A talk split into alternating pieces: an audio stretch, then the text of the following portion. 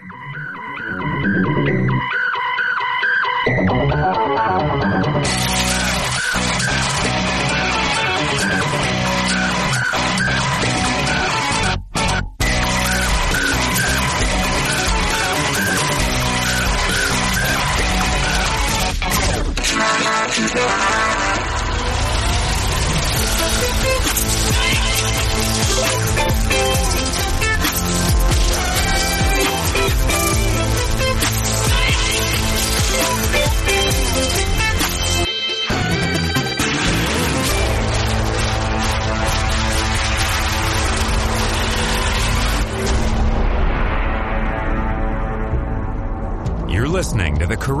Musician Podcast with creator and host, Nomad.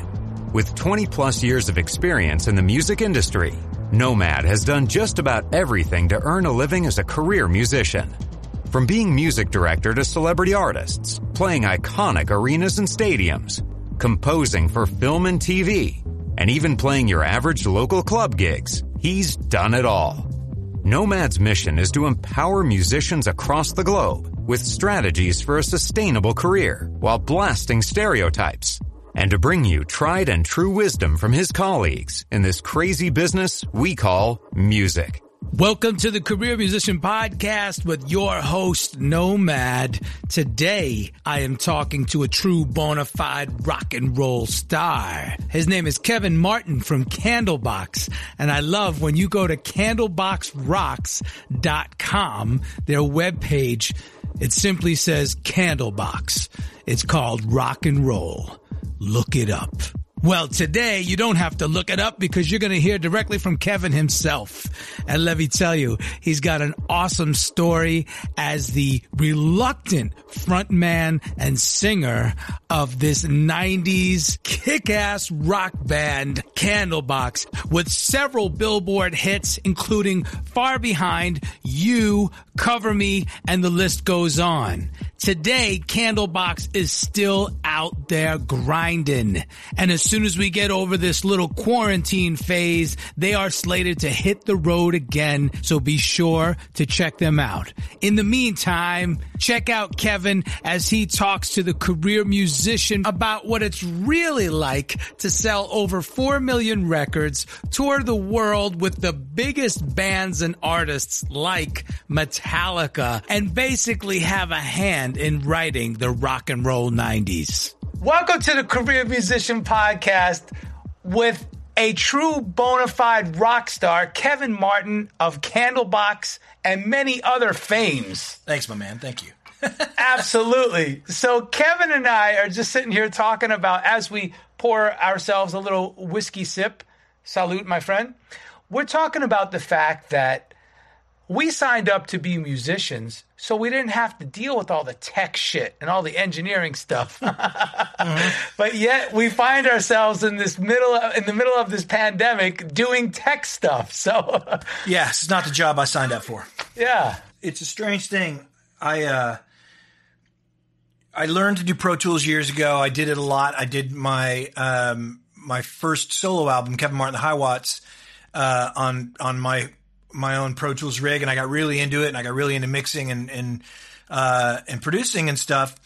And then I fell off of it, uh, and and I never really went back to it. And it is so advanced now. Like resetting up my Logic was like, wait, so the, this USB duet thing goes into that, and then that speaks to this, and this is supposed to speak to that, but I don't know.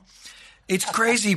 and the thing is, is it's so much easier now than it was right. when I knew how to use Pro Tools because I literally am running this duet apogee thing into my computer and it's, I mean, apogee, they're the best converters in the world. So it's like, I right. mean, this is crazy talk. This is crazy. Right. Talk. No, absolutely. I love it. I, I, think it's cool because it's a convergence of super high tech uh, studio quality gear with the uh, comforts and convenience of being at home you know so i totally get it thank you for sharing that um, back in uh, let's see back in the early 2000s i was into digital performer as my daw you know my digital audio workstation Uh, and then I got had a buddy who turned me on to Pro Tools. So I've been a Pro Tools head. But regardless, it doesn't matter what you use. The concept is the same, and we're going to talk about this later on in the interview. You know, methods uh, are always changing and evolving, right? But the principles remain the same. So there you go. Well, dude, first of all, how does a rock star handle dealing with a pandemic? it's g- making me crazy. I was just talking to my, my bass player, Adam. I haven't been home this much, this long, frankly, uh, uh, since I was like 18, 19 years old. I mean, ah, wow. The band started when I was 20. Uh, and you know, it was practices and you know, and traveling around and playing shows. I mean, the, and even and I've only been home really a month and a half. I had some shows in February in in Florida. Okay, but um, I mean, you know, I, I, I ended touring in November of last year. I went to Australia with my family for Christmas, came back. I had a whole month of January off. I finished the record, uh, vocals in Houston over that period, flew out, did some dates. But now that I'm going to be home from like that February, I think the last show was February 29th until, um, maybe August 1st is freaking me out because I don't sit well in this environment. You know, I'm, uh, I'm not used to this. And I, I said to my wife and my son, it was about, about the fifth day in to this whole thing. I said, listen, I'm gonna have to tell you something right now. Cause we had one of those moments, you know, at the dinner table. And, um, and I'm like, I'm a vagabond. Okay. My whole life has been about travel. I don't sit around. I don't do this. And you guys are to have to understand that. And they looked at me like, are you out of your fucking mind? And I, and I, I just was like, I'm not going to do well with this at all. I have, I probably own stock in five or six different whiskey companies now. Um, I, I, you know, it's really, it's really strange. It's strange to be um, a music, a touring musician. That's my career now as a touring musician, mm, uh, and and being stuck at home. It's very, very uh, surreal. I, am laughing uh, out of the self-identification aspect, and the fact that I love how you're you're you're you're illustrating this. It's so true. I mean, look, we're all as the, one of the reasons why I took the moniker nomad is because as musicians, we're all modern day nomads. Yeah, and you use the term vagabond. That is what we are. We're used to doing that. So this is an epic stretch of being at home, right?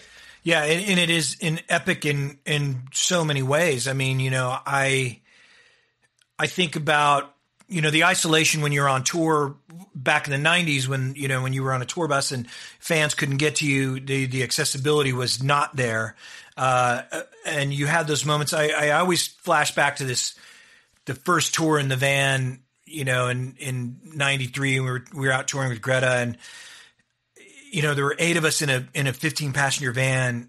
For some reason, everybody in the band felt they needed a fucking tech. I don't know what that was about, but, um, but you know, we.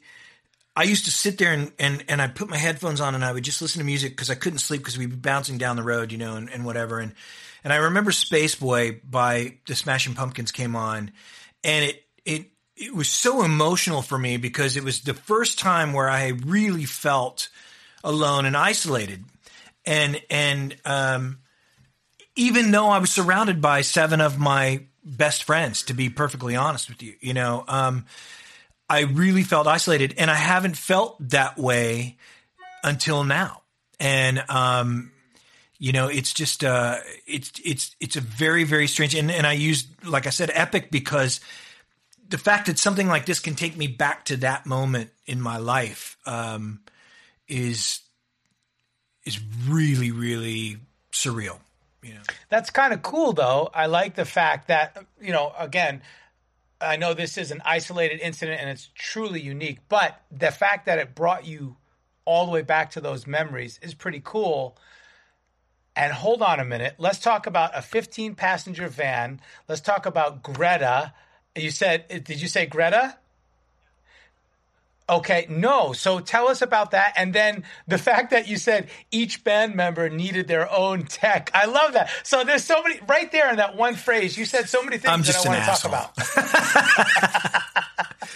Um, So, yeah, so tell, there's a tell band- me wherever you want to start. Tell me. Uh, well, we- describe we- that moment. we we had we'd come across um, this band Greta um, through a friend of ours, and we were going out to do our first tour uh, on our on our debut album. The record hadn't even come out yet, um, so we were starting in May, and the record was coming out in June, and and um, we had a friend who was really really into them. He had signed their publishing, uh, and um, He's like, you should take this band out. They're really good. Uh, the, the, the singer's name is Paul. He's uh, since passed away from um, uh, just he had you know crazy drug problems when he was growing up, and he, he ended up passing away from hepatitis C, but um, or complications from it. But um, this band, it was Paul.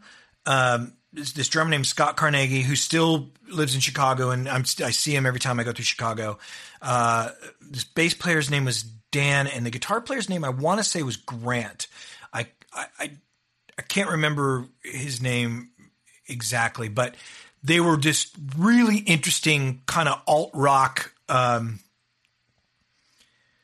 fucked up fusion rock band. And Paul was the singer, songwriter, and he would come out in dresses or he'd come out with lipstick smeared or makeup smeared. He was really e- eclectic and eccentric, and their music was amazing. And and we fell in love with them, and we took them out on the road for I think uh, twelve weeks, and we just had the best time with these guys. And um, we were in a van, uh, they were in a van, and they had actually been touring. Uh, uh, I think at this point, when coming out with us, they'd been out for almost six or seven months by themselves. Um, and and just really really eclectic and interesting and it was a weird tour because they were totally alternative scott carnegie would play drums naked he would climb up on stage and take his clothes off and sit down and the audience would be like did he just take his clothes off and got arrested once in indianapolis for doing it um, but yeah i mean they were just kind of out there you know uh, very similar to the chili peppers and kind of their playful nature uh, as a band uh, and their banter as a band on stage and um, and just quirky, interesting dudes. And um, like I said, you know, we were in a van, and um, it just ha- it turned out to be kind of one of those really memorable periods of my life. You know, where I.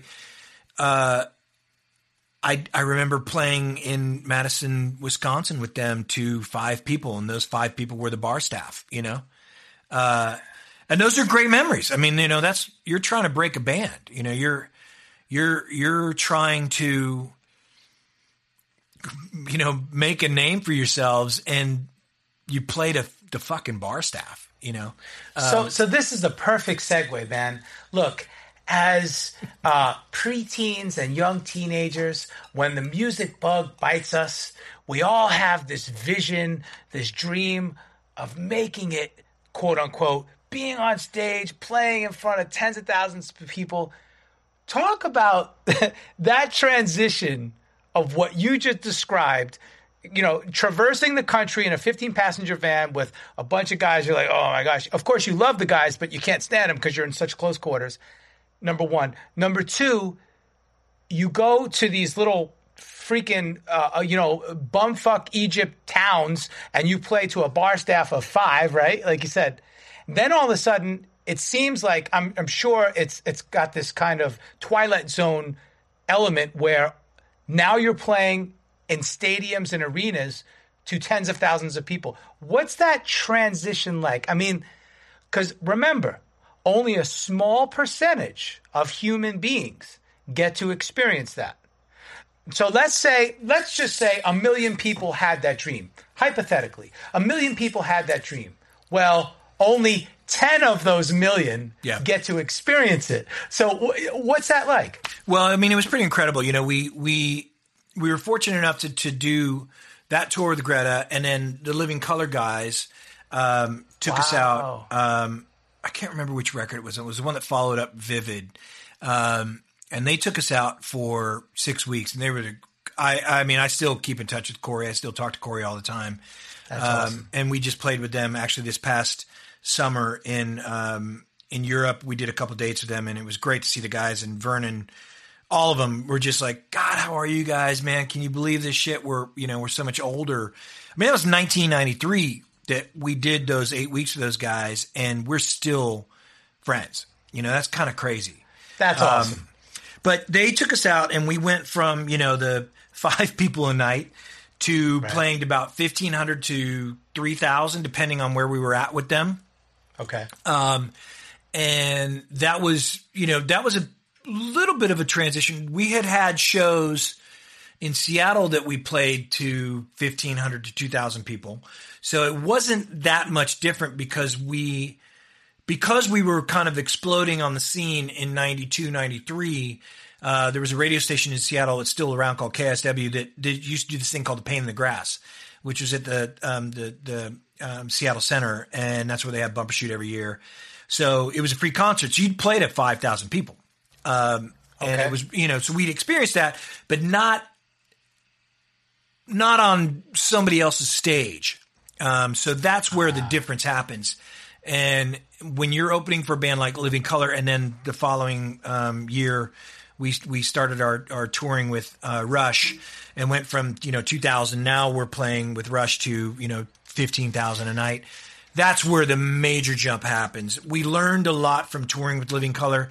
Those guys helped us kind of establish our stage presence, if you will, and and the importance of um, respecting the audience and and what they're giving back to you because it wasn't our crowd uh, and and playing to what we know they're looking for.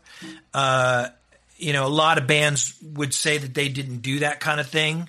Um, we did. You know, we we respected who we were opening for, and we respected those those um, those audiences. I think that speaks to your longevity. I think so. I mean, I think Yeah. that's why we're still around. You know, of course, Far Behind and You, those two songs still pay the rent. But um, when it comes to the, the performance of the band, you know, we we established that a long, long time ago, and and then we went out with Rush, and it, you know, that was a big game changer because those guys used to watch us every night, and they would sit and they would come to our dressing room after the show and talk to us about, hey, maybe you know this song would work here, and you know, we we like the cover song, but maybe lose it from the set because you know you're really a great band and you don't need to be playing cover songs and you know stuff like that. Okay. All right. We have, I'm so sorry. We have to hone in on that. So I was the music director for Kenny Babyface Edmonds for 10 years, right? Uh, I was in his band for 12 years, but music director for 10. I swear to you, Kevin, every night we would do an after show debriefing and we would sit for 30 minutes to an hour talking about the things that you just mentioned. So I want people to understand. I don't care if you're a hobbyist, a music enthusiast, just a big fan, or an actual career musician. Let's talk about that because a lot of people don't realize before and after the show, there's so much strategic elements. There's so many strategic elements that come into play. So I really think that's pardon my French, man, that's effing cool that Rush would sit down with you on a nightly basis and talk about that. Yeah, I mean, that had Pretty shocking. You know, that had to be surreal. Oh yeah, and then you know, I mean, and this is back when Alex was still drinking, so. so Geddy, Geddy came in one night was like, "Hey, listen, don't let Alex come in and have any of your scotch because we used to drink. we would get Oban fourteen on our on our rider, but yeah, I mean, you know, you uh. you get those you you get those kinds of musicians who care that way, and Right.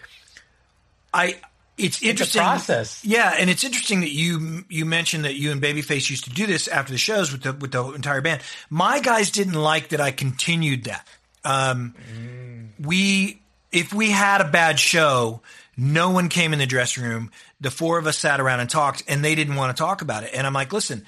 There's reasons why we're doing this. The guys in Rush used to do this. We we learned from them, and um, and I'm not, you know, I don't pull any punches. I, and I'm, I'll be the first one. If I fuck up, I'll stop a song on stage. You know, I, I'll be like, hey, I, I, we got to start that over. I, I totally screwed that up, and I'll let the audience know as well. Like I'm like, that's on me.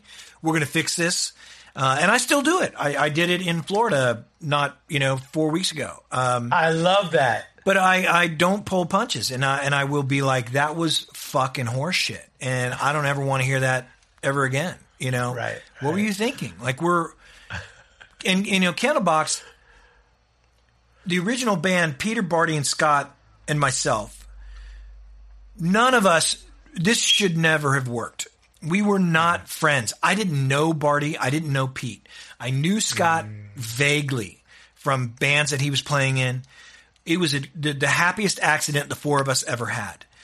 And in that, we had to learn about one another over the course of basically fucking one year of being on the road. You know, it was one thing to be at home in Seattle and playing shows and then go home to our own houses, our own apartments, whatever, and then go make a record. It's another thing to be in a van for nine months with one another when you don't really know what that person is like.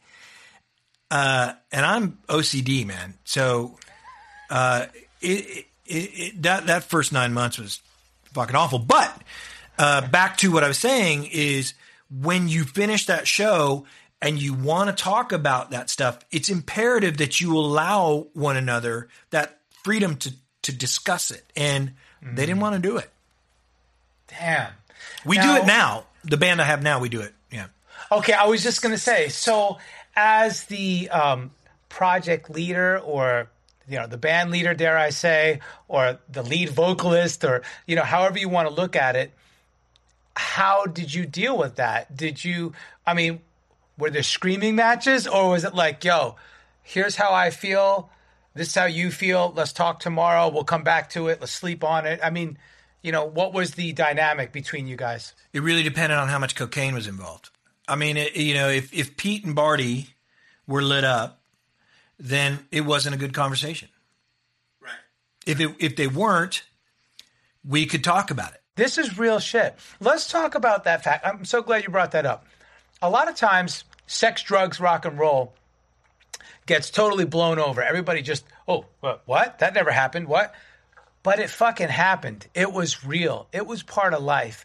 We know as creatives, substances uh, can oftentimes be a, the greatest attribute to our creative process, right? I mean, so it's it's interesting. And how did that play into your life? And obviously, you are successful and you're well put together and you have a great life. You know what I mean? Like you didn't end up in the ditch. So how did you balance those things? Because it can be a challenge. Well, I wasn't. I wasn't doing drugs. I quit doing drugs when I was um, 18. So Okay. for me, you know, I had, you know, I should say, I never really liked cocaine. It wasn't my thing anyway. So, you know, Okay. if you if you had hallucinogens, I would take those all day long. I loved acid. I loved ecstasy. I love I love mushrooms, and I love that they're coming back in chocolate. I mean, it's the greatest thing ever. I just did those two nights in Florida on mushrooms. It was the greatest experience ever. But cocaine is a different beast. Um, Volatile. Yeah. it, it is it is the you know the Dewey Cox story. It takes all your bad feelings and turns into great feelings. Dewey, you don't want none of this shit. And he's like, I think I want some of that cocaine, but cocaine is if you don't know the person that you're around when they're high on drugs, and if it's cocaine, and you have no relationship with them prior to this, it's very difficult to be around that person because they're they're the reason they're doing the cocaine is they're running from something and they're running really really fast. And um and somebody else is doing it with them just to keep up with them just to say I did cocaine with this guy. Or in the case where it was Bardi and Pete it was just because they wanted to get high. And Bardi liked doing cocaine just because it was fun. Pete really liked cocaine. And and he became very defensive on it, and so that's where the fights would start. Uh, he's sober now, uh, I think going on twenty years, um, but you know there were moments where I just wanted to fucking kill him, and you know because the cocaine was sucking all the feeling out of him, and he had the whatever darkness that it was in him that he was trying to run from made him such a brilliant guitar player. And um and those moments where i would say to him just don't do that just play the fucking guitar that's where the magic was and it's really hard to tell somebody that when they don't know you and they don't trust you even though you've just sold 4 million fucking records together Um, it's really really hard to have that conversation and it ended up destroying the band. You know, Wow. Yeah. Yeah. for it, it, a minimum of six years at least. No, I, I, I get it. I totally get it. I, I appreciate that um, that peer into the real shit, man. It, it's amazing. So look, you just mentioned it. Four million albums. What was that like? Does your manager call you and say, "Bro, did you see the tr-? like? How did that happen? What was the the unraveling of that whole process? so that that tour we did that summer of '93. By the time we came home to Seattle after the the um, Living Colour dates, you had been released as a second single. So now, Change had done whatever it, it, it got us to like I think actually 100,000 records, which was kind of crazy. The video was MTV was playing the video. Uh, Matt Pinfield, uh, he was a radio DJ. This is prior to him taking over the 120 minutes um, gig. He had played Change at this little tiny radio station in New York um, on Long Island and just blew us up. And it, and it got a lot of traction for us on the East Coast. So by the time we came home from the Living Colour tour in um, the fall of '93, we did three nights sold out at the Paramount Theater in Seattle, um, which the only other person who had sold out multiple nights was Madonna, and she had done two nights. So we hadn't even sold a half a million records yet, and we come home, we do three nights sold out. Now this was back when the Paramount hold uh, held 2,800 people, so pretty impressive for a band that had only sold at that point like 150, 200,000 records. Yeah, so that's like nine thousand people that came out to see you. Yeah, and and they sold out in 15 minutes, all three shows. See, that's nuts. That's Yeah. incredible. Um, so we knew something was happening. Uh, you had been released as a single; it was starting to get a lot of traction, uh, and then we start the rush dates. Um, by the time we get to Ohio, Cleveland, Ohio, we're playing. Uh, I want to say it's the Ogden um, Theater in in Cleveland. This is March 22nd. I know it, March 22nd or 25th. Uh, and our Warner Brothers rep comes to our um, comes to our dressing room and brings us gold plaques. So now we have a half a million records sold. And I'm kind of like, this shit's for real. Bro, And that's so cool. we're just about to release Far Behind, and we had shot the video two weeks prior to getting the gold plaques in Seattle with one of my favorite uh, directors, Nick Egan, who had done a ton of the Oasis videos and uh, and just a really incredible guy. So you feel the momentum happening, but you know you think to yourself, a half a million records. How the fuck did we get here? It hasn't even been a year yet. So by the time the record's been out a year, we're about to start touring with Metallica, and Madonna invites us to Maverick Records at uh, uh, 8000 Beverly Boulevard and gives us um, platinum plaques uh, in in um, May of 1994. So Bro, say that again. Madonna, inv- say that again. yeah, yeah, Madonna Madonna gave us our platinum plaques. I mean, it was her label. You know, we signed them at Maverick Records, which was Madonna's label, and and she had a party for us, and and um and yeah, and so you hit a million, and and then you go out with Metallica, and you do a summer run with Metallica, and you're selling 150, 175,000 records a week. And then you do Woodstock 94, and then you go off to Europe with Henry Rollins in September, and you do three weeks with Henry Rollins and the Rollins band, and then you come back and you finish the year with the Flaming Lips and Mother Tongue uh, for 12 weeks, and that's your first year and a half of a fucking touring rock band that's now sold three and a half million records at that point. Okay, let's talk about that. You get home from that Mic run drop. that you just described. I can't type fast enough to keep up with that shit. What do you do when you get home from that run? That's when you do really stupid shit. Um, okay. that's you know that's where the problems start. You know, the, the, there's a lot of money, and of course now you can buy a lot of drugs. And um, Bardi was buying a house, Pete was buying a house, Scott was buying a house. Bardi was thinking about getting married. You know, um, nobody really wants to focus on the the most important thing we have to do, which is follow up that debut album. Um, and there's a lot of distractions, and there's also a, an enormous backlash for us. I remember the second night of the. I'll go. I want to go back to the Paramount shows because this is kind of important. I don't know if you've ever heard of a band called Grunt Truck, Grunt but truck. they were they were a Seattle band, um, super fucking great. I loved them. Um, they, uh, I mean, really one of my favorite bands, kind of in that era. Uh, ben, the singer, um, has, has recently passed away from leukemia, but I, I walk into this bar called the Frontier Room. It's on First Avenue, and it was kind of the you know where you would go and you would hang out with Jerry or Layne or or, or Mike Starr or you know whatever musician at the time wasn't touring. It was kind of one of those bars. It was a dive bar, Right. And, uh, and it was amazing. It was great. I mean, the you know, vodka soda was a dollar fifty, I think. Um, Who doesn't love that? Exactly. Um, so I walk in and I'm with my buddy Dave, um, and Dave was uh, Dave Hillis, who's a, a producer now, uh, and actually had worked as an engineer on a lot of the Earl. He, he was a Pearl Jam 10 engineer. He was the in Chains, um, I think, Dirt engineer, facelift engineer. He was he worked at London Bridge Studios, and he was in a band that was opening for us at the Paramount called Sybil Vane.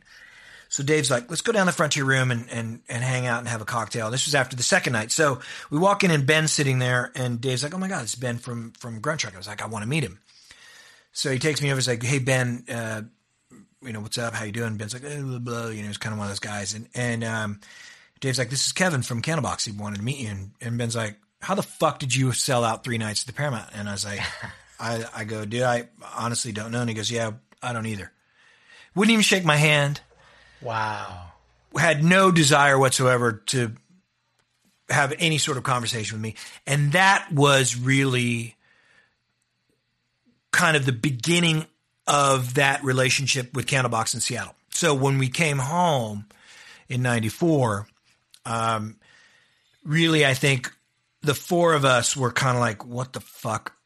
Why do we, why are we even here? You know, nobody cares about us in this city, uh, except our fans. But hold on, that is the ongoing artistic struggle of, oh my gosh, I'm amazing. Oh my gosh, I suck. Oh my gosh, this is great. Oh my gosh, this is terrible. Right? That roller coaster. I don't have that. I mean, I, I Okay. and, and I don't mean I don't mean it like Yeah, that. yeah, I yeah. don't I don't have that. I suck. I'm amazing. Uh, I'm brilliant. I'm terrible. I don't have that. I'm a I'm a reluctant lead singer, man. I was a drummer that got stuck with this job. So for me, and, and like I said earlier, I was a vagabond. I was born in Chicago, in Elgin. Two months after I was born, we moved to Aurora. A, a year after that, I'm living in Indianapolis. Then I come back. My parents moved back to Illinois, and then we're in St. Joe, Missouri, and then we're Kansas City, Kansas, and we're Hutchinson, Kansas, and we're San Antonio. I don't remember any of the shit other than I was always moving. So for love me, I don't have that kind of weird kind of mentality where I don't fit in because I always had to kind of make friends. So I don't really give a shit whether somebody likes my band or my music. I just care whether they like me and we can have a conversation.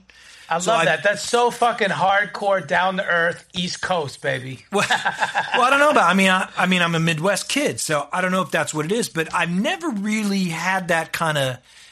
I'm no good. Nobody likes Right. me. I've never had that, and and and I know I, I have a ton of friends who do. Um, I just don't give a shit. You know, I I mean, I make music. It's been my living for going on 30 years now, and and all I care about is that the fans come to see the shows. When we write songs, we write them for us. I don't, I no longer try to write worrying about my guitar player or worrying about my drummer or worrying about my bass player. I just worry about whether or not the audience is going to like the songs. I, ha- I have to focus on that because out, out of some of the questions that I typically ask in an interview, um, one of the things is your principles and methods. And I love the fact that you just described your motto, the reason why you make music. You make music for yourself. You make music that you know you're going to enjoy.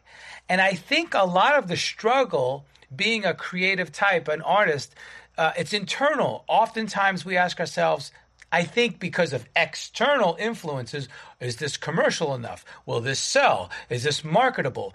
But what you just said as a principle, I think is amazing.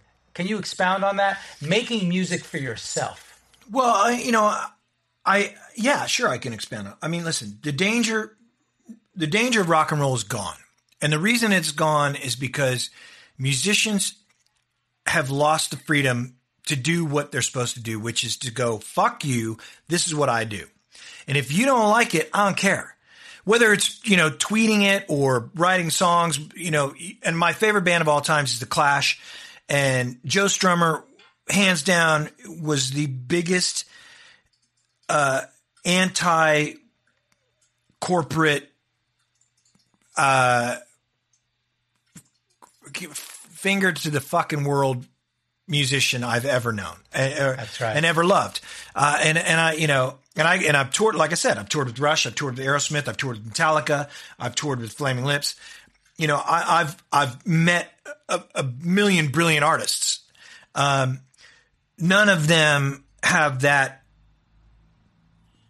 uh, motto of fuck you, I don't care, like Joe Strummer did. Um, but that being said, the danger of rock and roll is gone. And the reason that it's gone is because musicians try to write what they think people want to hear. And they're trying right. to write a hit song. And every band that ever, you know, ever writes to me on Facebook or Instagram is like, Hey, you know, what kind of advice can you give me? I was like, stop trying to sound like somebody. You send me your music and you sound like Nickelback. You send me your music, you sound like Linkin Park. You send me your music, you sound like, uh, The National. You send me music, you sound like whoever it is. I can pick it out instantaneously. I can pick up the melodies.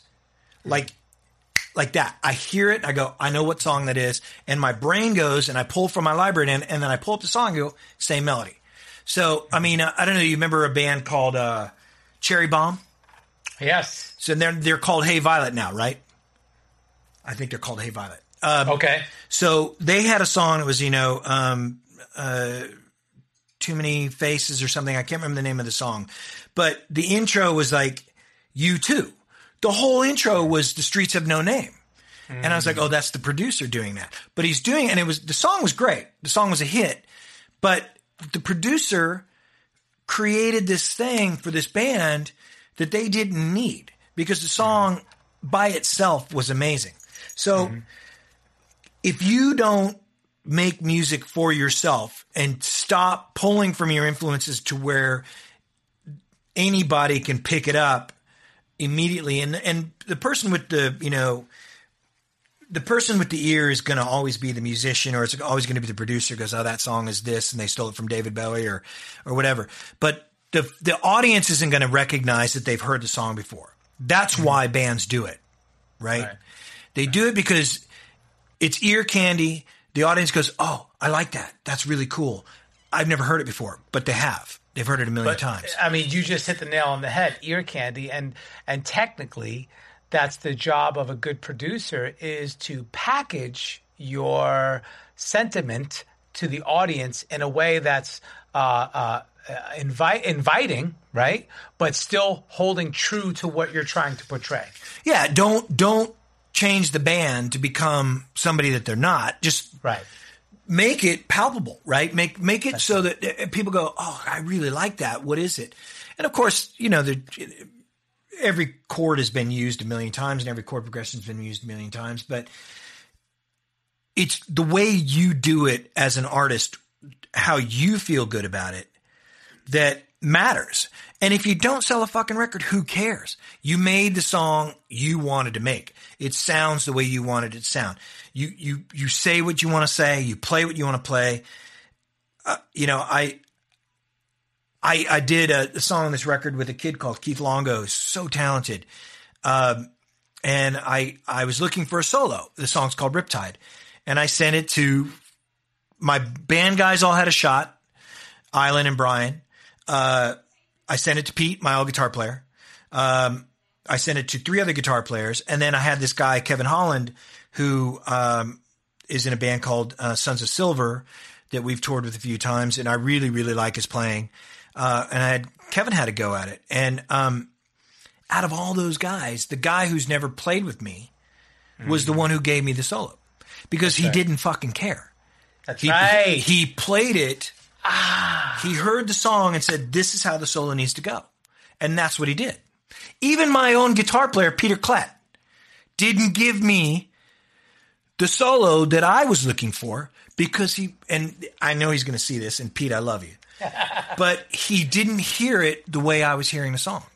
That's right. But it is the I don't give a fuck mentality. And I say that cautiously because I don't want people to go into an audition or into a session or to a gig and be like, "Oh, fuck this. I don't give a shit. Nothing matters." No, that's not that's not what I'm saying. What we're saying is uh, it doesn't have this preciousness, right? We're like, "Look, I'm going to show up. I'm going to do me." And they're either going to like it or they're not. But I'm still going to go home and be confident and happy with my delivery. Yeah, exactly. And that's Man. and that's what you have to do. You know, you there's a song on this record called on our new record, which um, you know we're going to talk about eventually. uh, Absolutely. called Los Angeline, where I I I the second verse I'm I emailed the mixers says like, am I drunk when I'm singing the second verse? Because I sound so ridiculously passionate about what I'm singing that I feel as though I was probably hammered when I sang what I sang. And I don't remember it because I remember singing the part and going, yeah, that works. But then, and they're like, no, man, like we have five different takes and that's kind of, you went after it. Because I wasn't concerned about who was listening. That's what I felt. That's what I wanted That's right. to do. And that's why, that's why we're musicians. That's why music That's right. makes the world go round. That's right. All inhibitions are gone. So let me ask you this. You've been writing for years. Have you ever written a song and you say to yourself, oh man, this one's going to be the hit? This one's it. And it hasn't happened? Or, you know what I mean? Like, tell, tell me about that. Like, because again, Far Behind You, Change, all these songs that you say got you guys on the charts and kind of got you climbing up that ladder. Did you think, oh, guys, come on, this one's to be it? Uh, no, I mean, I think when when we did Far Behind, the song was so personal for us because at the time when we wrote the song, Bardi, it was the first day Bardi, our bass player, had come to try out for the band. We needed a bass player, and at the time, we were in Mother Love Bone's old rehearsal studio in Ballard. Uh, because I was going to ask you about that. Yeah. well, Seattle, Seattle was it, there weren't a lot of places to rehearse. There were very, very few rehearsal rooms, and we had this bigger room, uh, which we couldn't afford. And um, Kaz and Jackie, that's their names. I don't even know if they're still alive. They owned like three or four different buildings, and they had built them into uh, rehearsal studios. And Jackie called me. She said, "Listen, we have this small room. It's got a heater in it, but it's freezing fucking cold, and it's got kind of this like loft area where you guys can store, you know, gear. So may, maybe you just want to put your amps and shit on the floor and then put all your cases and stuff up there. Like that, we'll take it. It happened to be uh, Mother Love Bone's old room. So that's where the whole kind of element of far behind happened for me as a lyricist. Now, not only knowing Andy at the time uh, uh, uh, when I was working at Fluvog, and now we're rehearsing in the studio in in this old space, and Andy's passed away about six months prior to this, uh, where I think. I want I want to I want the song to kind of reflect about my relationship with him and and we're here and so I, I just kind of started singing along now Andy I didn't mean to treat you bad but I did anyway and, and Andy some would say your life was sad and and I just kind of meddled through it um, I, I was using the influence of the, and the inspiration of the room to kind of drive the lyric. I would never have guessed that song would have been the song that continues to pay my rent. It, had I sang it now, Andy, I didn't mean to treat you bad. It never would have done what it did. I changed it when we recorded the demos Easter Sunday of, of 92 to now maybe just on a whim. I didn't have all the lyrics written, but I kind of could make my way through the song. And that up, the demo version ended up being the version that's on the debut album from those Easter Sunday sessions. So, um, I guess long story short, I never thought that was going to be a hit. I was a, it was a ballad to me. I always thought you and cover me were going to be the songs that were going to take us to the next level um, just because I felt lyrically and musically they were so much better. Because Far Behind is four fucking chords, Yeah. the whole song. Right. You know, the whole song.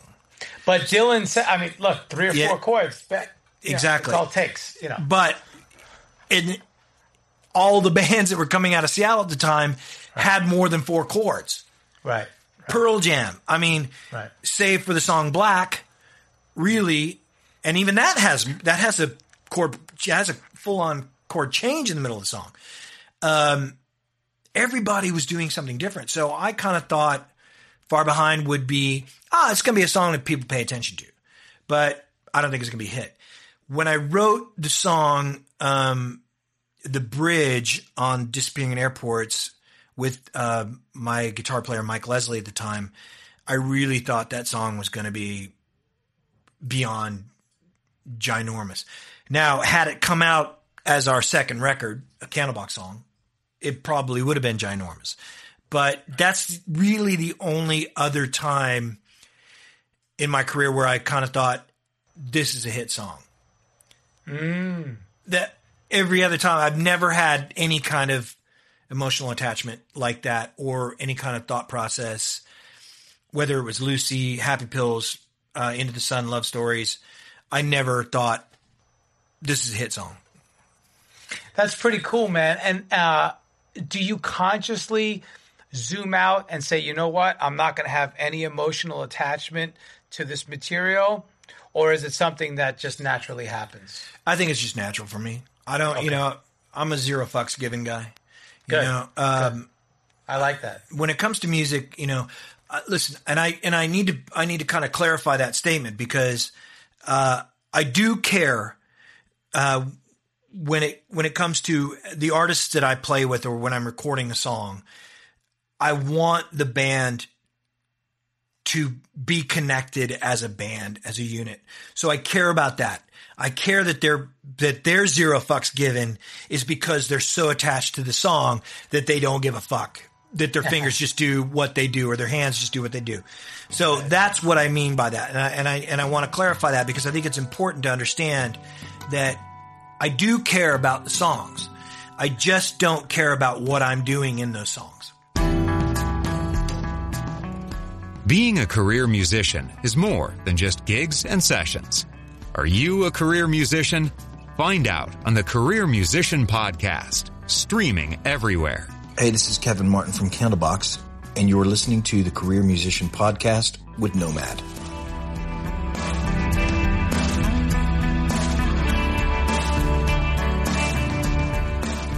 Be sure to subscribe to the Career Musician podcast and like the Career Musician on all social platforms to stay up to date on news and topics that affect your music career.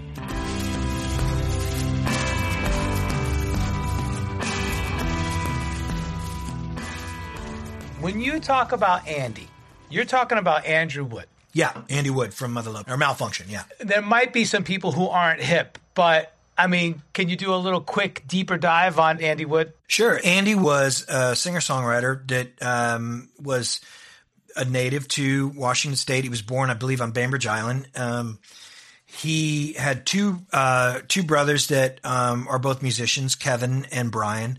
Uh, Andy started a band. Um, I think I want to say like 84, 85 with a drummer named Regan Hagar and his brother uh, Kevin called Malfunkshun, which was hands down one of the coolest fucking bands to ever come out of Seattle.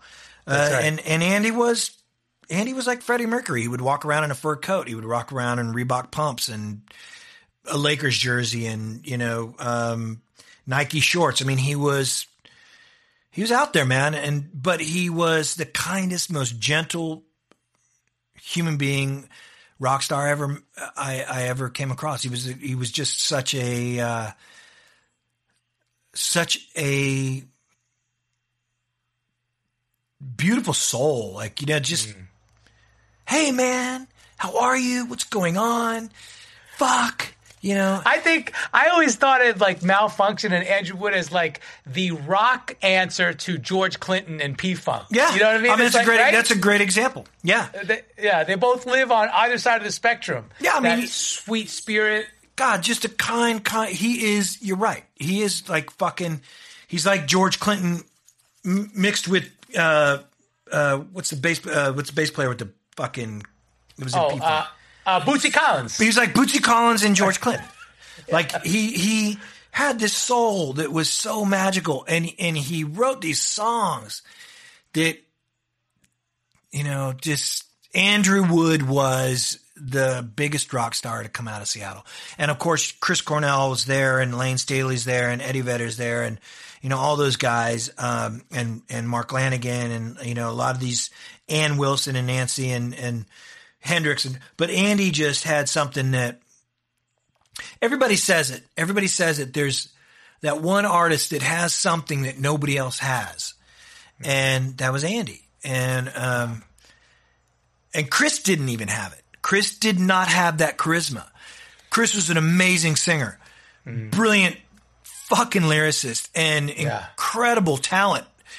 I mean, they, you know, you've, we've all seen the, the Pearl Jam documentary, I'm, I'm assuming, where Yes, yes. Chris talks about how they had a competition of writing songs, he and Andy.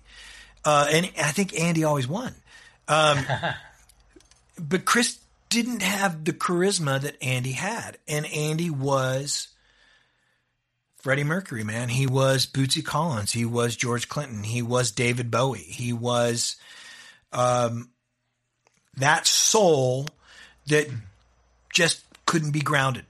And heroin's the only thing that grounded him. I love that, man. I love that. Wow. So, look, dude, how does it feel?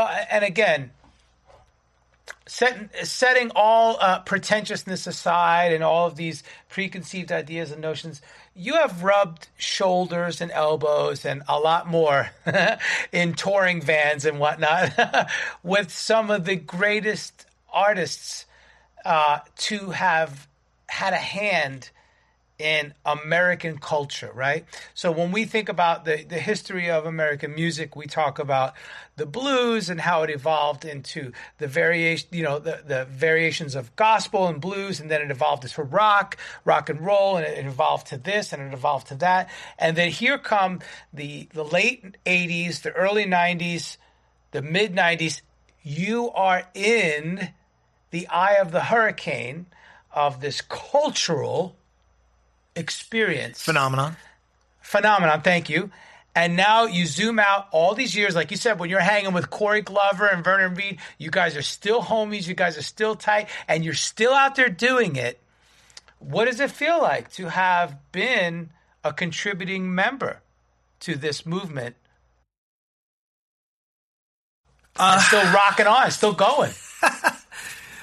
Well, not right now. I'm fucking lockdown. Um, I know, but soon, don't worry. In a couple more months, we'll get there. yeah, you know, it's it's. I get asked that question a lot. Um, I think the the interesting thing is, is you know, I, like I said earlier, I, I'm the reluctant lead singer in a rock band. Um, I've crossed paths with some of the most amazing musicians. I've I've I've run in you know the circle of great talent um, over these 30 years. I'm having more fun now than I had in the 90s. Um, and that's mainly because um, the group of guys that I'm playing with and the, and the crew that I have that's surrounding me right now is so much a you know salt of the earth for me and and there's so much like me and and I think that that's really important. Um, but to have been a contributing member of something that philosophically changed a lot of people's lives, metaphorically changed a lot of people's lives, um, uh, epically changed a lot of people's lives. To be lumped into that and and to you know, it's it's really interesting. There are those there are those pages that that our name comes up on, and then there are those pages where they don't. Um, and to to be an artist that knows what Candlebox did and knows what Candlebox still does, uh, and knows those relationships we've had with those bands and and our fans and you know, Woodstock 94 and 300,000 people and touring Europe with Henry Rollins. To know that, that we are woven in that cloth, um, without being, uh, I guess, connected to it um, via words on you know the the worldwide interwebs. Uh, it doesn't really change it for me. Um, I, I'm I'm comfortable with where I am. I'm happy with where I'm at. Um, I, I've gone through all the heartbreak. I've gone through all the um, the frustration and anger and and you know uh, why are we not considered you know a Seattle band or something like that? I've been through all that shit. That was years and years and years ago. Right now, for me, um, you know, if somebody if somebody were to say to me, "You were you're being considered for the Rock and Roll Hall of Fame," um, I would have to laugh that off because it doesn't really matter to me. You know, I, I've often said that maybe one of the contributing factors to Chris's um, Chris Cornell's death Of course, yeah. um, would probably be Pearl Jam's induction into the Rock and Roll Hall of Fame. And and I and I only say that because I I knew Chris and I knew Chris very very well. And and I knew him only because I worked with Susan, his ex-wife, at Fluvog, which is where I met all these musicians that would come into the store to get their flyers. Susan was managing everybody. Uh, and Chris and I had an interesting relationship where we would talk about music and we would talk about um, what Andy was doing because they were roommates and what did Andy play you anything? I'm like, no, he didn't come and play me anything. You know, we'll, we'll go, he's got this song and, I- and it, it's pretty good. And I'm like, so we had that kind of interesting relationship. A lot of people would say Chris didn't give a shit about that. Hmm. I know Chris's insecurities and I always knew his insecurities and he was a lead singer and that's what he did and that's what he always wanted to do. And he was so fucking good at it and he was so talented and there's so many records that we all have of these songs that talk about this insecurity. And if you and if you're a lyricist you see them and you and you hear them in the songs. So mm-hmm. I would laugh off if somebody said Candlebox is, you know, going to be on the ballot. I'd be like, that's the stupidest thing in the fucking world because there's no reason. We we contributed something. Yes. Does it matter?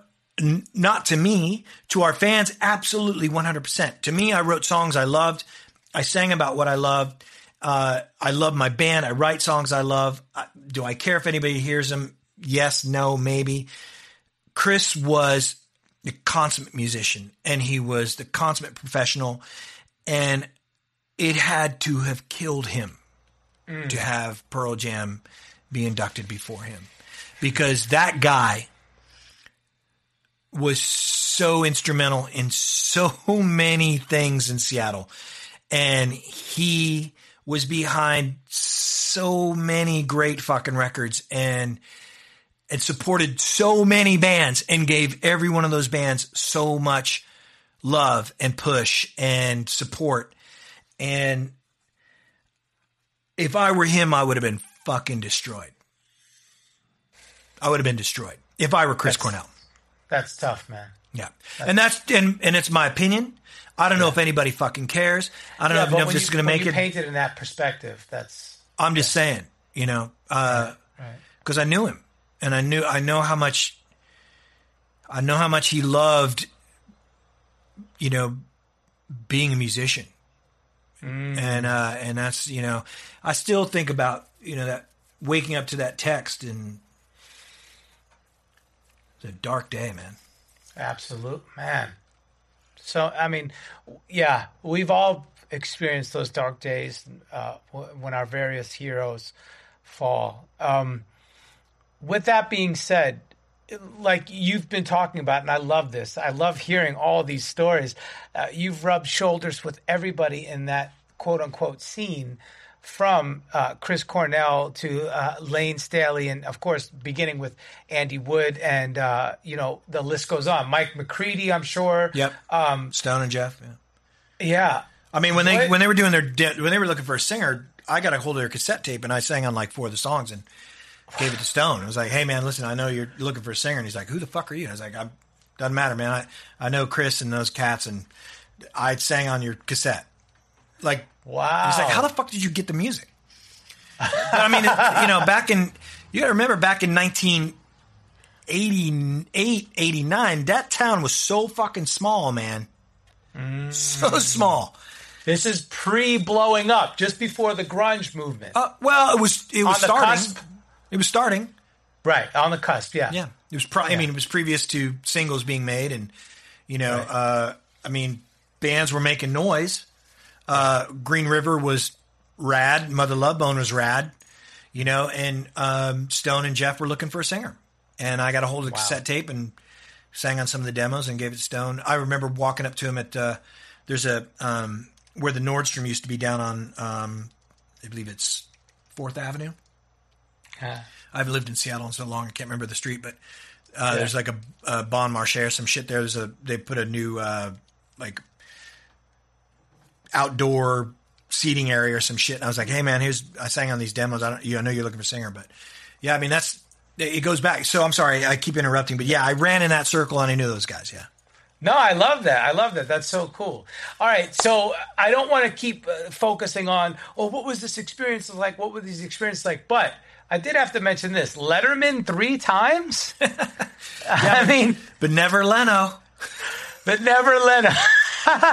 okay, Just right. to show you how spoken much like- cooler the East Coast is than the fucking West Coast.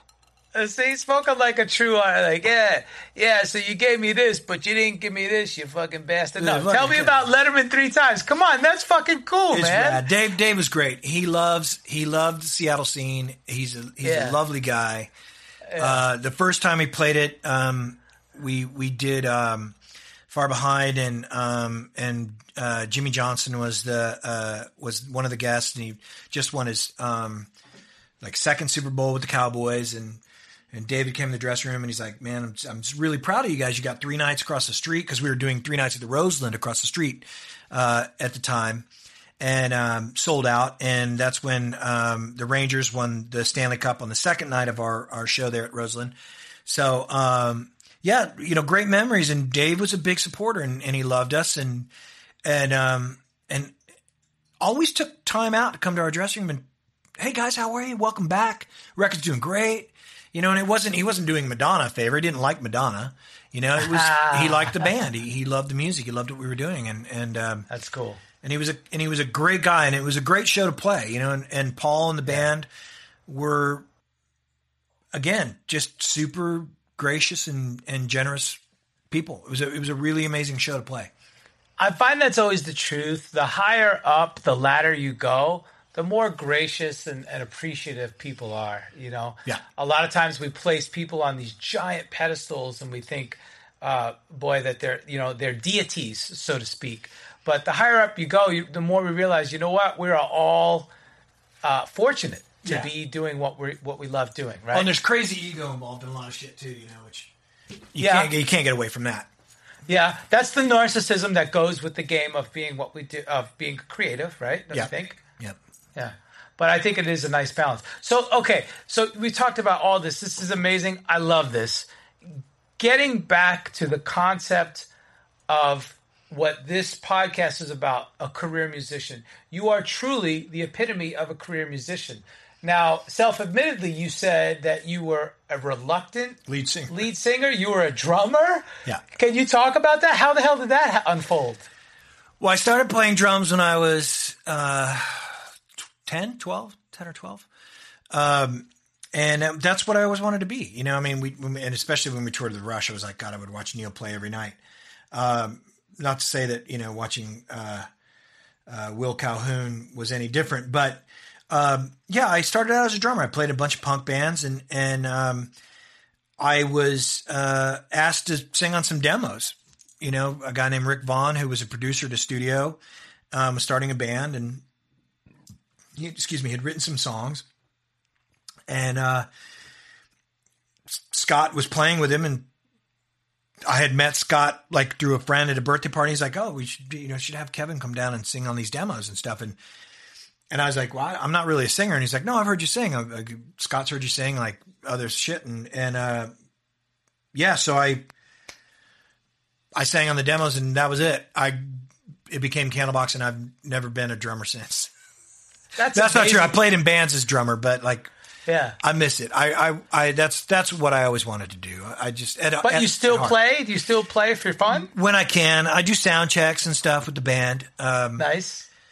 I you know I I would give anything to to play drums in a in a band again. I, I miss it. I love it. It's uh it's it's really the essence of who I am as a as a as a musician, and I use it a lot um, when I sing and when I write lyrics, and and my phrasing and stuff's all based on rhythmic elements of how it can fit in and out of the groove of a song. So I love that. One one aspect of creating music informs the other, and I it seems to be true of so many musicians that we are multifaceted. Even though the the general public might only know us as one thing, Right. Right. Well, Chris Cornell was a drummer.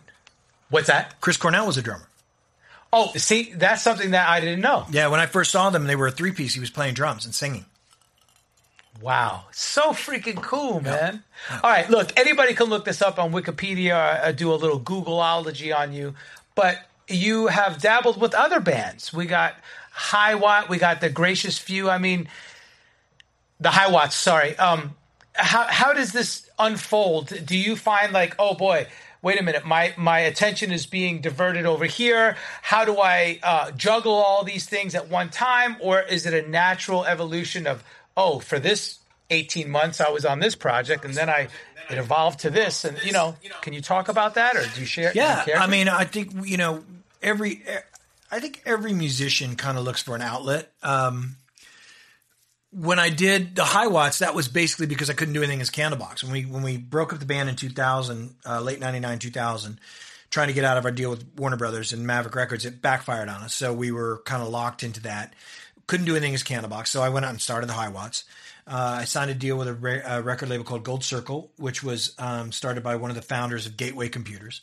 Uh, I did this um, simple little record deal. It was, you know, not a lot of money, and and but I had written, you know, fifteen or twenty songs. They were supposed to be like the fourth Candlebox record, um, but they weren't. So I did them with the High Watts, and I did them with my friends. I had uh, Trace Ritter from Chalk Farm on guitar, Dean Butterworth, who was uh, at the time playing with um, Ben Harper and the Innocent Criminals uh, on drums. Uh, went on to uh, Good Charlotte and Morrissey and all that sort of shit. Uh, my my guitar player Robbie Allen, Spider Aaron Allen, was playing with me on guitars, and then this bass player named Jason Later, who was in a band called First Slide. So just to, I threw these guys in a room. I said, I got these 15 songs. Let's make them work. Uh, and we did, and we made a record, and we made it on our own, and and uh, in our rehearsal studio here in Los Angeles.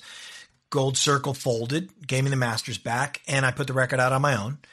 Uh, I think it sold 10, 15,000 copies or something. Uh, I did a di- distribution deal with MRI Records, uh, and that did well uh, for them, and they were happy. And I was like, oh, you know, I'll do this for a few years. I went out and I toured Europe with Seether on that. Came back, 2006 came around. Uh, Warner Brothers was done with the lawsuit. They were releasing a best of. We put Candlebox back together. Went out and toured on that for a few years. Got bored with that um, because kind of the same shit started happening again that always happened in the 90s. Um, we hadn't really grown up as young men at that point, still, uh, apparently. So um, I did um, the, uh, Gracious Few record with the guys from Live, Chad, Patrick, and, and Chad. And uh, Ed was going off to do solo record, and the guys wanted to continue on. So we did the Gracious Few, which was a blast, an absolute blast. Uh, I was also working on some stuff with my bass player Adam, with with uh, Morgan Rose, which ended up becoming Le Projet. Morgan, of course, is the drummer for Sevendust and an incredibly talented, brilliant musician. I was just say Sevendust, yeah. Great songwriter. I mean, Right. he's that guy's not a drummer. He's a fucking songwriter that plays drums. Um, Love it. and yeah, and so we had that. So for me, it kind of always. Uh, I actually played drums in a in a little a little band called Stealing Venus for a while. It was like three girls. Um, they wanted me to play drums for them, which was hilarious. And then this guitar player named Frankie, um, who was really talented. Um, but you know, I I always just kind of if I get bored, I look for something to um, spark. You know, to to spark my energy. The beauty of what I have now with Brian, Island, Adam, and Dave is that I don't look for anything because I love playing with these guys so much. So uh, I'm not I'm not searching for anything. But at those moments in my career that we spoke about, I was looking for something different. You know, I was Right. not happy with uh, with the band uh, that I was playing with at the time. You know, which is a sad place to be as a musician because you really want to be where I'm at now your whole life. You know, I mean, uh, I guess the reason the Stones are still together is because they're billionaires, but uh, they have to like one another. You know, in some way, shape, or form. At some point, there have there has to be some likability here and there. Yeah. What I I love the fact that if you zoom out from a business model perspective, the fact that all of your success with Candlebox has enabled you to do all of these different ventures. Yep. And at least have some traction, so you don't have to start from the ground up, right? Well, I, Would you not, think that's fair? Or no, no, no, not at all. I mean, not necessarily, Okay. not at all. I mean, the Tell high us. watts, the high watts. The only reason I got the deal was because the A and R guy was my radio guy at Maverick Records.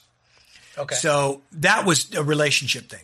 Sold zero records. I mean, 15,000 records is nothing. Um, the Gracious Few, that was a labor of love. There was no money in it. It cost us money to make that record. It cost us money to tour. We toured in a bus. We slept at um, RV parks, no hotels. We cooked out at those RV parks. Um, I mean, Okay. it, it, it, it, we really we never used the live name or the Candlebox name with the Gracious Few. wow. So you're toughing it out, yeah. Oh yeah, man! Like we did door Yeah. deals. Like we had a we had an agent's like, I can't get you guys more than you know two thousand dollars a night, and they were like, we'll just do a door deal. So Wow. if it's twenty five bucks to get in, Yeah. and we get hundred people, that's fine. Okay. And we did. We ended up we ended up doing door deals that actually that benefited us more because we didn't have to pay promoters fees. We didn't have to pay you know booking fees for the venues. So, but that twenty five hundred dollars or two thousand or eighteen hundred bucks a night we were making kept that bus running. Paid for the gas for that bus, bought the food at the Walmart or wherever we were Mm-hmm. right. stopping, and when we would park at the KOA campgrounds or whatever, that's you know we we would cook outside on a fucking grill, like But that was all fueled by your passion. Yes, And 100%. that's amazing. Yeah, we we love, and I swear to God, Sean, Chad, Patrick, Chad, and myself, we we keep threatening to put that back together because we had so much fun with that tour and that record, and those guys are are incredibly talented. Um, they really are. I mean, Chad and Pat and Chad, I don't think they get enough um, credit for the success of live. Uh, and I and I love Ed. I think Ed's incredibly talented, and that's and I'm not disrespecting him at all, um, because he really is a great songwriter and a great singer. But I think people forget when you have a singer as powerful as as an Ed Kowalczyk, you forget about the band that backs him up and that supports him. And I'm telling you, man, when we when we wrote that record's interesting because the happy songs that kind of have a really kind of bright, vibrant tinge to them, those are the West Coast writing sessions. The really dark shit, that's the stuff we wrote in, in Pennsylvania. And and those are some of my favorite songs. I mean, I, I uh, love that stuff. the yeah, there's some stuff. there's some darkness in that in that Gracious Few record that, and a lot of people don't even know about it. I think I think we only sold like uh, 20 22,000 records. That's a great record, and and for those people that aren't that are watching this or hearing this or whatever, if you haven't heard the Gracious Few, that record will change your fucking life. It changed my life. Mm. See, that's that's a good that's a good reference point to check out. I love that, and that again, digging deeper beyond the sheen of "Hey, I'm a rock star. Check out my happy song." Yeah. Let's go deep. Let's really dig down. All right, hey, let me ask you this because we were just talking about it. You're on tour your whole life. All these bands. All these different variations, incarnations, uh, or you know, permutations of whatever creative project you're working on what kind of health and lifestyle do you adhere to, especially on the road? Because don't you think life on the road can be tough? Well, you know, I I, I drink way too much, but um, you know, we like I said earlier, you know, I love my I love my guys, my crew, my band right now. my best friends, and um, and we all get along so well. You know, we don't. None of us do drugs. I mean, you know, we we smoke pot or we eat, you know, eat edibles or you know, occasionally we'll we'll take mushrooms, but um, we we take care of ourselves. You know, I mean, I'm 51 years old. Adam's my bass player is 53. Dave is 55. Um, Island's fucking an asshole at the age of like 33. Uh, Brian's 42.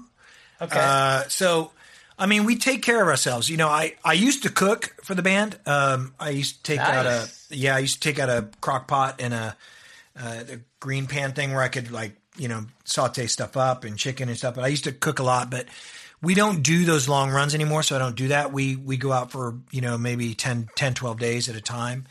So I tend to, uh, try to find the healthiest restaurant I can, you know, for lunch. Uh, or if the venue's produ- you know, providing lunch, you know, we have a requested menu, which is, uh, brown rice and, you know, uh, grilled chicken, you know, I mean, it's, it's really kind of about staying somewhat healthy, you know, save for the amount of tequila and whiskey we drink on the road. It's, we're, we're pretty good guys. There's no drugs. balance. Yeah, I mean, balance. we nobody's doing cocaine, you know, so Yeah. thank God for that. Um, Good. but you know, I mean, we do run across the, you know the bands that we've that we've toured with that are still doing cocaine, which I think is, I mean, I mean, like you're fucking fifty years old, dude. Like, are you trying to Yeah. kill yourself? But Crazy. um, yeah. you know, leave that shit for when you're a kid. Um, Yeah. you can Yeah, still yeah. break stuff, you know, at the age of fifty-two. Um, I've broken several guitars, but yeah, I mean, it's really it's a balance of keeping your your sanity, you know. And but if if you have what I have, where you got guys that you love like your brothers, um, the fact that we can sit up, my sound guy Carlos, front of house sound guy, and tour manager Carlos, Dave Mortensen, Memphis Hennessy as our techs, Adam on bass, Dave cruising on drums, or Robin, depending on uh, whether Dave's you know uh, having surgery or something. Robin Diaz. oh, Robin Diaz, great yeah. buddy of mine. Love Robin. Oh, he's so talented. Um, Brian and Island. We'll sit up after a show, three, four, four thirty in the morning, That's awesome. talking as a band. That's a rarity, man. Uh, amen. Yeah. Yes, that is a rarity. Yeah. Wow, I, I feel like that, the, like right there, that's a great segue to the words of wisdom, and I almost feel like you answered my question of words of wisdom. It's about balance. It's about camaraderie. Yep. You know, anything else you'd want to add to that? Respect. Especially f- respect. Okay. respect yeah respect man you got it you have to respect one another and um and you have to respect your your talent and your craft um you know it, it's i guess if i have any regret at all it's that i didn't know pete and Bardi and scott well enough when we made our first record where i could have gone and said listen you're out of control and you, i mm-hmm. need to you need to come back to what we're doing here because i know you and you're going to spin out and this is going to hurt you in the long run. And mm-hmm. had i had what i have now with my guys then i think candlebox would be in an entirely different position. Mm. You know I, I i think we really into the sun would probably have been our second record not mm. our fourth. And we would have had some great successes and we would have probably continued on to maybe a chili peppers path where we could sell out arenas still. You know we would never have been the foo fighters or pearl jam or anything like that but we could have been i mean listen you know i think the, the chili peppers bring john frusciante back every time they need a fucking hit but um but you know i saw the chili peppers in vancouver in uh, 1988, uh, New Year's Eve. Hillel Slovak was still alive, and the band was phenomenal, and they were visceral, and they were everything I wanted them to be. Um, I saw them years later without uh, Hillel, uh, and I don't. I think uh, it was right before Frusciante joined the band, and I thought I don't even know what this is. And then I saw them with Frusciante on Mother's Milk, and I was like, oh yeah, this is the band. Th- This is what you expect of the Chili Peppers. And I think Candlebox could have had that had I had the relationship that Anthony and Flea had had, maybe with Pete. You know, if Pete and I had had that long term growing up relationship where I could have said to him, you know, you're fucking things up, or he could have said to me, you're fucking things up, you're ruining things. We're we're gonna crash this plane, and we we can't crash this plane. That's my biggest regret. So what I have to say about that longevity, or what, what you were asking earlier, is respect is of the utmost importance, and not only for yourself but for your bandmates. You know, That's grounding, man. So grounding. yeah. What's next? You mentioned Los Angeles, and a new record. Got a new record coming out. Uh, we're doing. We're talking about doing a documentary about Candlebox uh, because it's Wow. it's the 25th anniversary of the Lucy record this year, which is crazy to me. 25. That's Yeah. amazing. Yeah, and the band will be 30 years old coming uh, January 21st of next year. Wow. Candlebox will be 30 years old. Yeah, Incredible. Yeah. Incredible. Anything you can divulge about the new record, or you just kind of keep it, taking it one day at a Oh, time? I'd, I'd love to divulge it, man. It's it's Yeah. it's fucked up. This record's all over the place. It's uh, I hate it. I love it. I'm not sure. It confuses me. Um,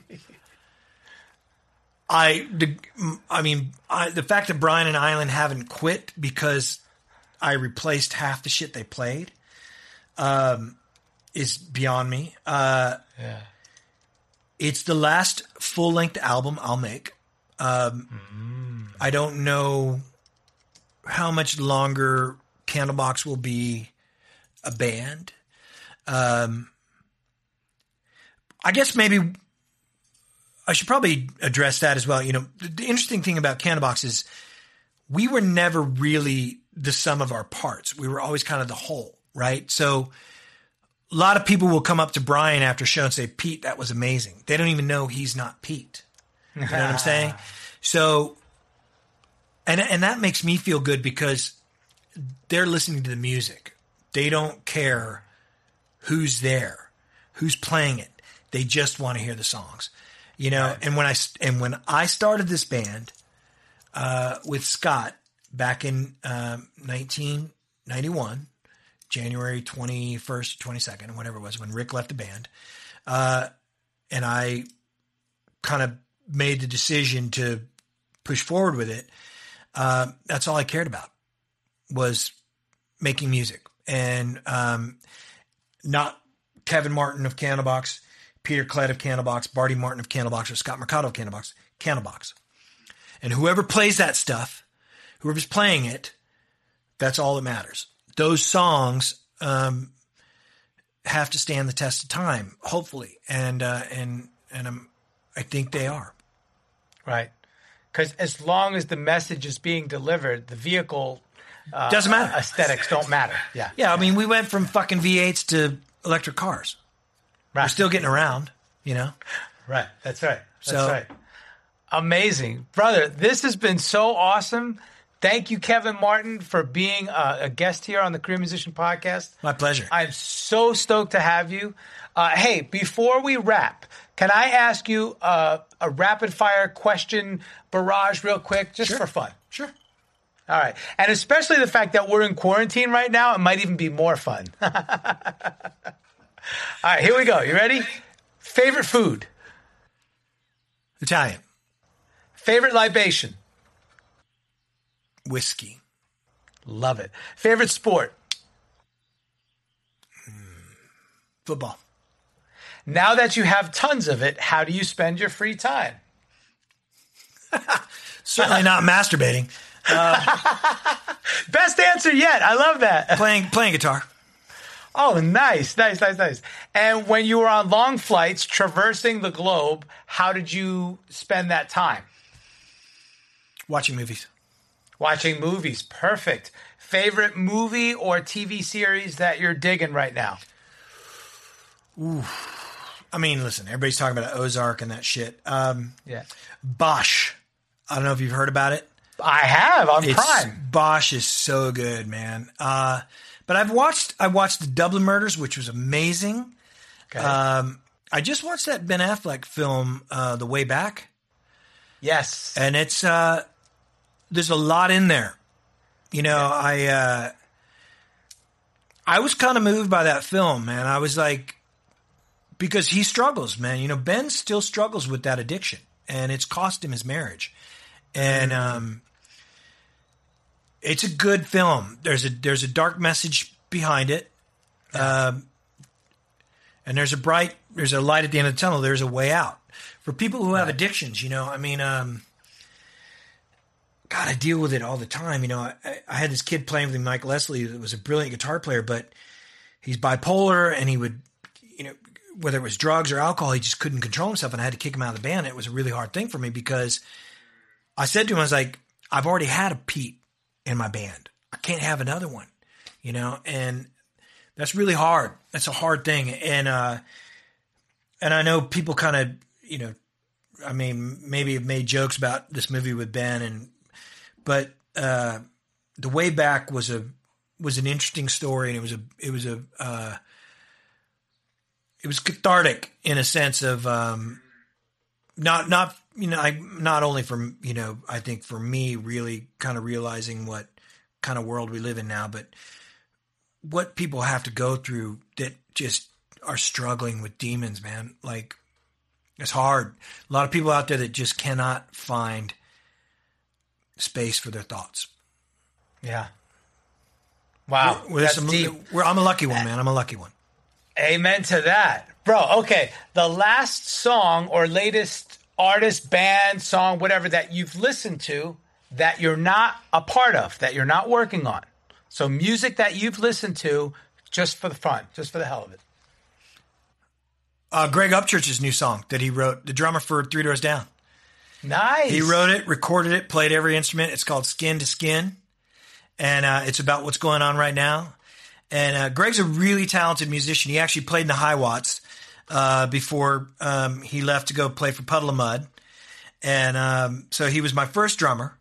And then I got Dean Butterworth, uh, which comparable musicians, in- in- oddly enough. I mean, both fucking brilliant drummers. Um, but yeah, Greg released a song, man, called "Skin to Skin," which is about what we're going through uh, as human beings, and and it's great. It's a great fucking song, and he's a drummer. I mean, you know, Yeah. Playing guitar, playing bass, singing, playing drums. It's killer. Love it. He's, he's the consummate musician. Love it. Yeah. All right. Shopping. This one's a tough one. Shopping online or brick and mortar. Obviously, right now in quarantine, there's no kind of shopping we could do. When you could shop, what do you prefer?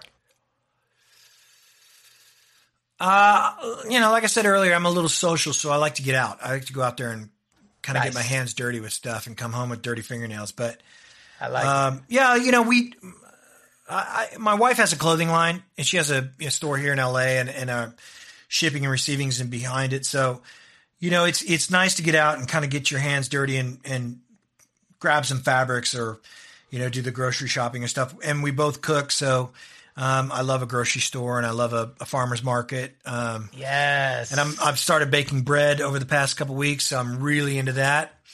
Um, and I'm looking for, you know, I'd, I'd like to kind of, I think when things kind of blow over, I'll, I'll find some, some new starters out there at some of the markets and kind of come up with some interesting breads. But, and I've, I've just planted tomatoes and shit. I mean, we're, I'm a homebody, man. Like, you know, I, I, I love it. Okay, wait a minute. You said so much. I got to unpack this. First of all, what's the name of your wife's clothing line? Natalie Martin collection.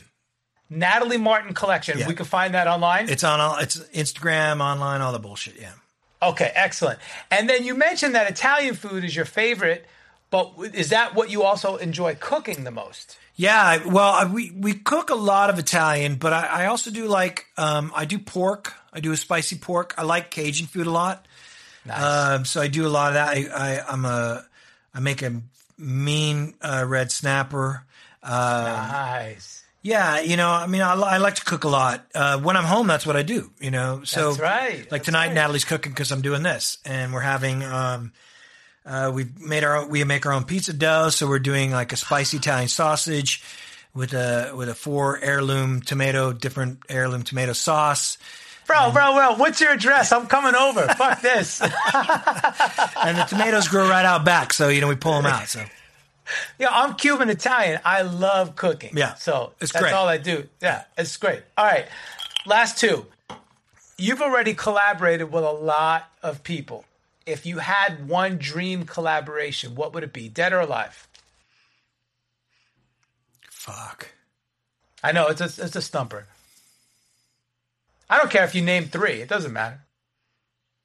God, that's hard, man. Joe Strummer, Joe Um, Strummer, love it. John Bonham, Oh, yes. and I'd really love I'd love to write with Patti Smith.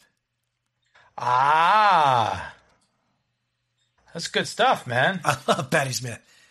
Yeah, dope. Talking about like the essence of punk and the Yeah. New York scene. Yeah. Wow.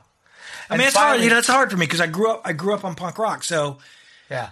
like the Ramones are, and the Clash. Those are my favorite bands. Like, you know, I, I, I would say, I mean, to sit with Joey and write a song would have been a fucking dream come true.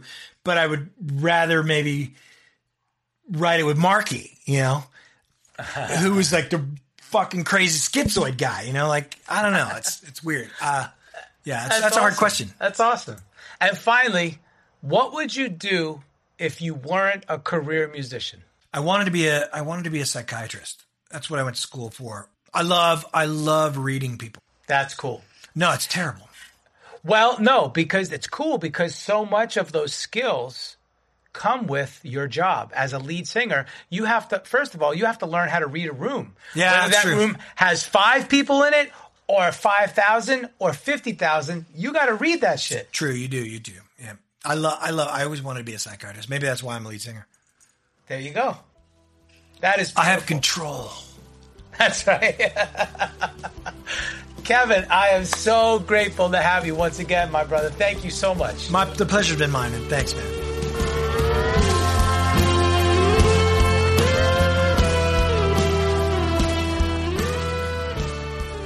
Empowering musicians with solutions for a sustainable career in the music industry. Subscribe and leave a review on Apple Podcasts.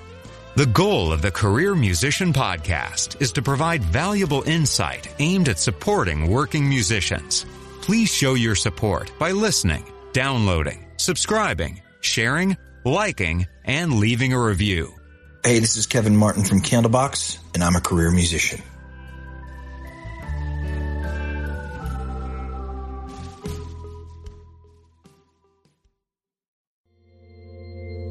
I'm just a nomad, nowhere man. Writing the songs in this one man band. A nomad,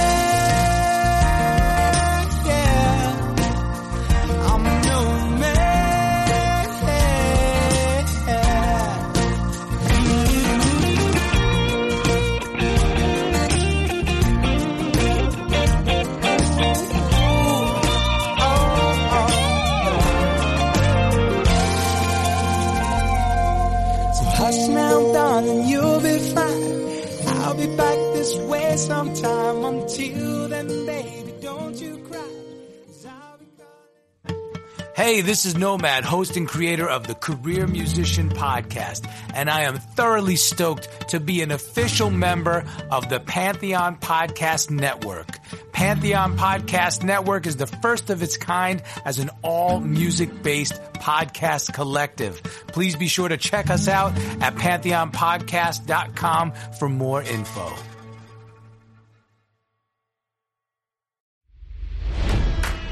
It's NFL draft season, and that means it's time to start thinking about fantasy football. FantasyPoints.com features industry-leading experts and prognosticators using proprietary hand-charted data to help you score more fantasy points. FantasyPoints.com is the place to go for whatever kind of fantasy football you play. Whether you play fantasy football, daily fantasy sports, or do a little bit of everything, Fantasy Points has the meticulously researched content to guide you to victory.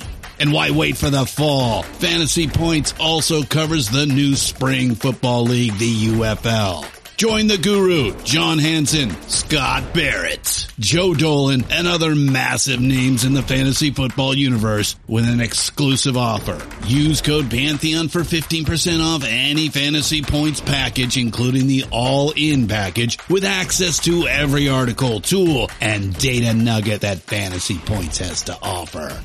That's fantasypoints.com and code Pantheon for 15% off at Fantasy Points. Fantasypoints.com. Code Pantheon. Score more fantasy points.